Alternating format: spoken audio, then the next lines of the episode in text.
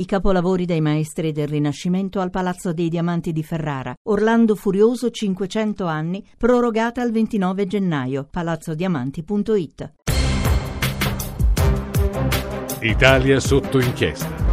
Sì, 18 e 35, 33 minuti. Sto leggendo i vostri messaggi, tantissimi, tanti ne arrivano anche su Periscope. Tramite Twitter entrate in Periscope e c'è la radio che che potete vedere se vi va tutto quello che succede dietro le quinte. Eh, sì, siamo noi, siamo quelli di sotto inchiesta, sono le 18.35. Allora, Sara Lucaroni, benvenuta. Grazie, grazie. Mi dai il tempo di leggere qualche messaggio? Allora, oggi prima, dalla prima parte della trasmissione abbiamo parlato degli avvisi di garanzia, visto che oggi ne ha parlato molto Movimento 5 Stelle, eh, Beppe Grillo, ma noi non siamo entrati nella parte politica di questa notizia. Abbiamo cercato di ricordare e ricordarci che cos'è un avviso di garanzia, cosa dice la legge, perché in, negli anni, un po' per la strumentalizzazione obiettivamente politica, ma anche di noi, molti di noi giornalisti, ma in genere, l'avviso di garanzia garanzia si è tramutato in una specie di esecuzione no? a distanza. Ecco, ne abbiamo parlato con Gerardo Colombo, ne abbiamo parlato anche con abbiamo parlato le bufale sul web.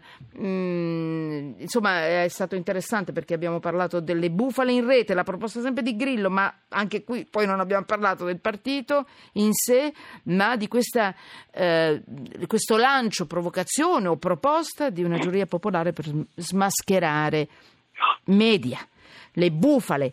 Eh, sì, in rete? Va bene, allora anche sui giornali, sui quotidiani, su, nei telegiornali, nei giornali radio, insomma, eh, ne abbiamo parlato anche con, una, con un avvocato per quanto riguarda i reati informatici e con questo signore simpaticissimo, la Chiappa Bufale, eh, che è molto esperto di questo. Abbiamo parlato degli immigrati, della rivolta nel centro di prima accoglienza di Cona, abbiamo cercato di capire con un'inchiesta dei colleghi dell'Espresso che cosa succede a un migrante che arriva in Italia.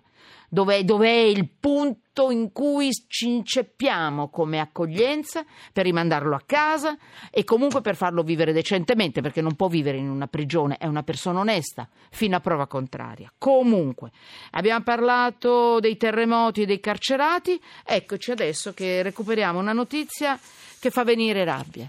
Io ripeto, giustizia, solo giustizia, ma alla fine si ha la sensazione che chi sbaglia, anche lontano nel tempo, poi alla fine a volte, a volte potete dire anche spesso, qualche volta troppo spesso, non paga mai. È una vergogna la notizia della quale vi parlo ora, è la vergogna del sangue infetto. Qualcuno di voi se lo ricorderà, 600 morti di AIDS e epatite C eh, imputazioni per un signore che si chiamava Poggiolini, aveva una moglie, è diventato famoso per un puff all'interno del quale ficcava molti soldi. Bene, per Poggiolini e soci, tutte le, imputa- le imputazioni sono quasi tutte prescritte.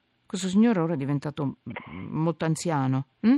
Dimmi tutto, Duilio Poggiolini oggi ha 88 anni, non è più remida della sanità, come era stato soprannominato, quando era direttore generale del servizio farmaceutico del Ministero e membro della loggia P2. Che anno era, Sara, scusami? 70-87 circa? Sì, sì, guarda, ehm, il caso di Poggiolini, come, come sai e come, come, sanno i nostri telespettatori, è legato ai um, fatti di Mani Pulite. Infatti nel, nel, 2012 Poggiolini è stato condannato a risarcimento proprio allo Stato di eh, 12 milioni di euro, se non sbaglio, proprio per eh, le tangenti alle case farmaceutiche. Quindi già questo sì, no, 5 milioni di euro allo Stato per le tangenti ricevute appunto dalle case farmaceutiche tra l'82 e il 92.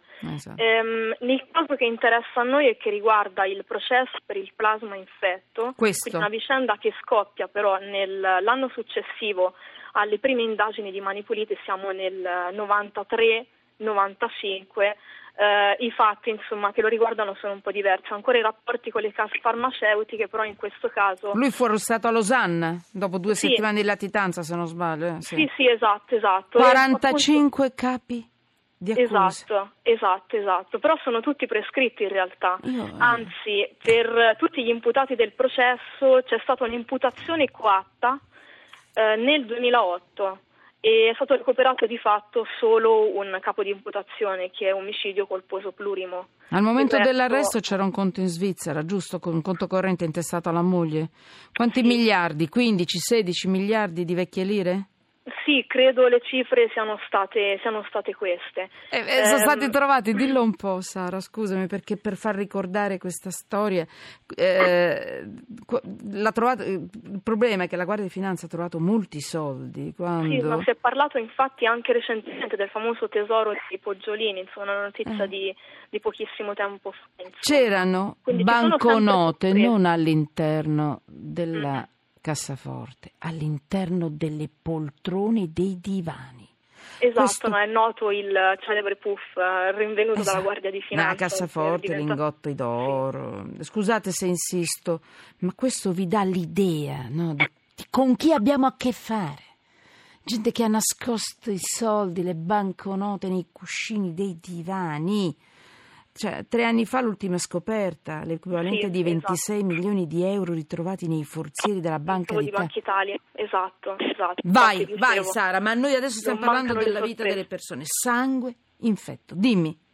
Dunque, noi nella nostra ricostruzione sull'Espresso abbiamo deciso di partire soprattutto con le storie delle persone, perché, perché veramente il lettore si medesimasse in questi drammi incredibili che hanno rubato delle vite e che non, che non possono essere più restituite di fatto. Parlando con queste persone sono loro le prime a dire sta- non siamo stati fortunati, è lo Stato che ci ha fregato e adesso vogliamo giustizia e abbiamo deciso di raccontare e di ricostruire questa vicenda che è sotto un po' in sordina, diciamo, che però riguarda ancora eh, tantissime persone. Di, di, mi dici, ci racconti cosa è successo? Ci sono state migliaia di persone che sono state infettate, no? Come? Esatto, le cifre, le cifre sono anche molto difficili da, da, dare, devo dire. Si parla in Italia di eh, 120.000 persone infettate eh, non esiste un, re, un, registro peraltro preciso mm. eh, se non risalente. Ma come sono state infettate? Come è stato possibile? Trasfusioni di sangue? Trasfusioni e farmaci plasma derivati. Non controllati? Non controllati perché venivano prodotti con materia prima, ovvero sangue e plasma che aveva evidentemente una provenienza dubbia. Per tantissimi anni in Italia eh, il sangue eh, e, il, e, il, plasma veniva, mh, arrivava attraverso dei broker americani o comunque stranieri.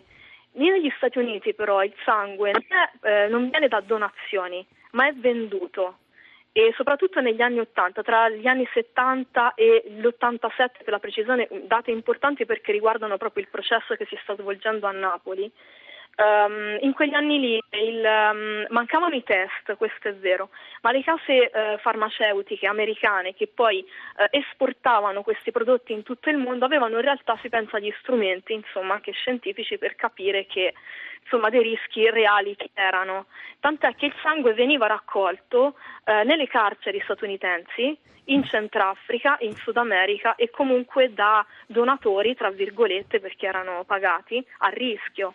Eh, nel processo entreranno tra l'altro dei documenti che riguardano ad esempio la raccolta di sangue nelle comunità gay di San Francisco e di Chicago. Quindi mh, mm, qualche, problema, qualche, problema, c'era. Si è parlato di logica industriale, questa, questa, è la verità. In Italia il sangue utilizzato per questi farmaci ehm, in parte proveniva da una raccolta nazionale, ma la maggior parte era sangue proveniente dall'estero. I broker erano quelli per tutto il mondo, soprattutto statunitensi. Ascolta Sara, mm, stiamo parlando di reati veramente che partono dal 1970 fino, andare, eh, fino ad andare avanti.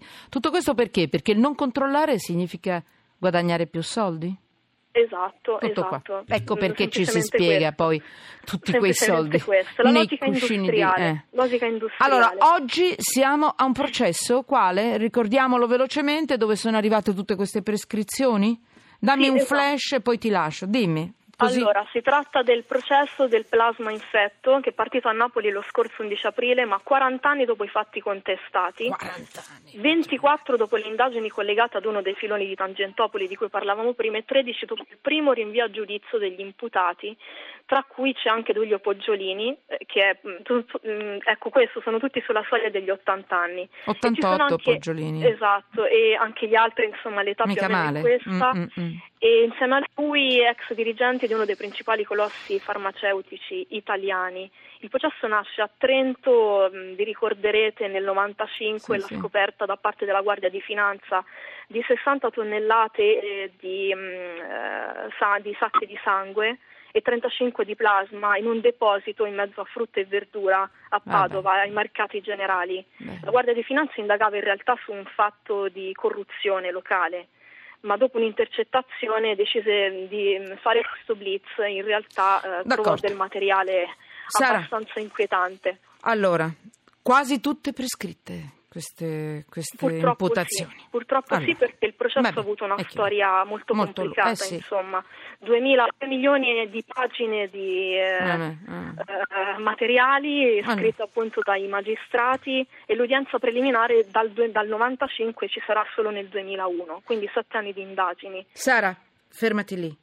Noi ci risentiamo. Io voglio risentire tutti perché voglio sapere come vanno a finire queste cose. Dopo cento anni noi siamo ancora qui. Io penso a quelle vittime, a quelle famiglie che hanno soltanto avuto bisogno, perché malati, di avere, un, di avere qualche goccia di sangue, no? per, per, pensando esatto. di guarire, e, e sono stati veramente massacrati. Allora, eh, per carità diritto di replica a tutti, però io, Sa- Sara ti ringrazio, non mollare mai queste inchieste. E poi dite che uno è cattivo, mi dispiace, ma ci sono belle notizie, ne abbiamo, le abbiamo date e le daremo, ma ci sono anche queste cose con le quali noi dobbiamo fare i conti, perché queste sono le vergogne da mettere sotto inchiesta.